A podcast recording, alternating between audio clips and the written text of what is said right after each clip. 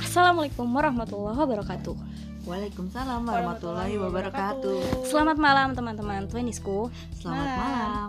Malam-malam gini kita lagi ngapain sih kak? Kita lagi kumpul soalnya mau buat podcast. Podcast. Siapa sih kita? Gue Cam, Gue Far.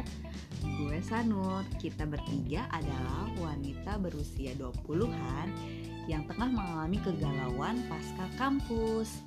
ngomong-ngomong pasca kampus nih, dari tahun ke tahun kan usia kita terus bertambah. Semakin dewasa, semakin berat pula beban dan tanggung jawab yang kita kita pikul. Betul banget. Pernah nggak sih kita ngebayangin ketika usia kita masuk 20 tahunan, kita tuh udah nggak bisa dibilang remaja lagi kan? Dewasa belum, remaja juga udah enggak. Iya. Tentunya kita juga dituntut untuk berusaha lebih supaya bisa meraih kesuksesan. Iya Bener. juga ya. Benar. Gue ngerasain sih kak. Iya Di usia-usia kayak gitu juga. Banyak Galau. banget kegalauan. Pertama, kita belum dapat kerja.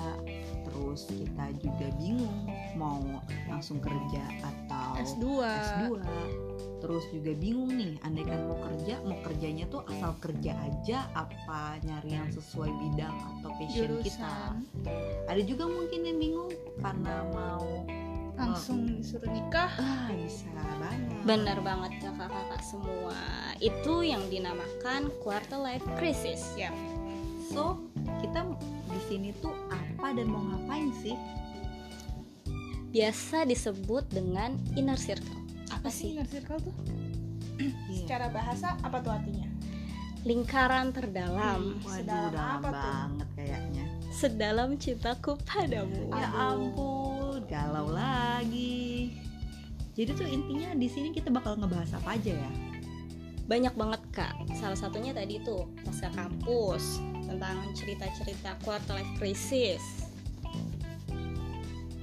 harapannya bisa jadi referensi ya bener banget buat menghadapi kehidupan pasca kampus dan supaya kita bisa melewati quarter life crisis kita dengan baik So, bagi Bener banget. teman-teman 20s yang juga merasakan hal yang sama, kalian jangan takut. Bukan kalian doang kok yang merasakan hal-hal kegalauan-kegalauan tersebut. Kita juga pernah merasakannya.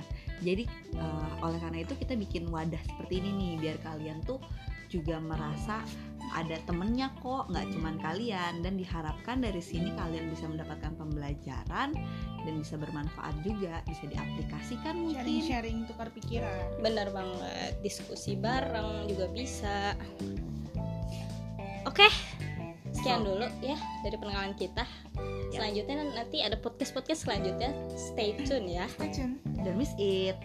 bye bye Bye.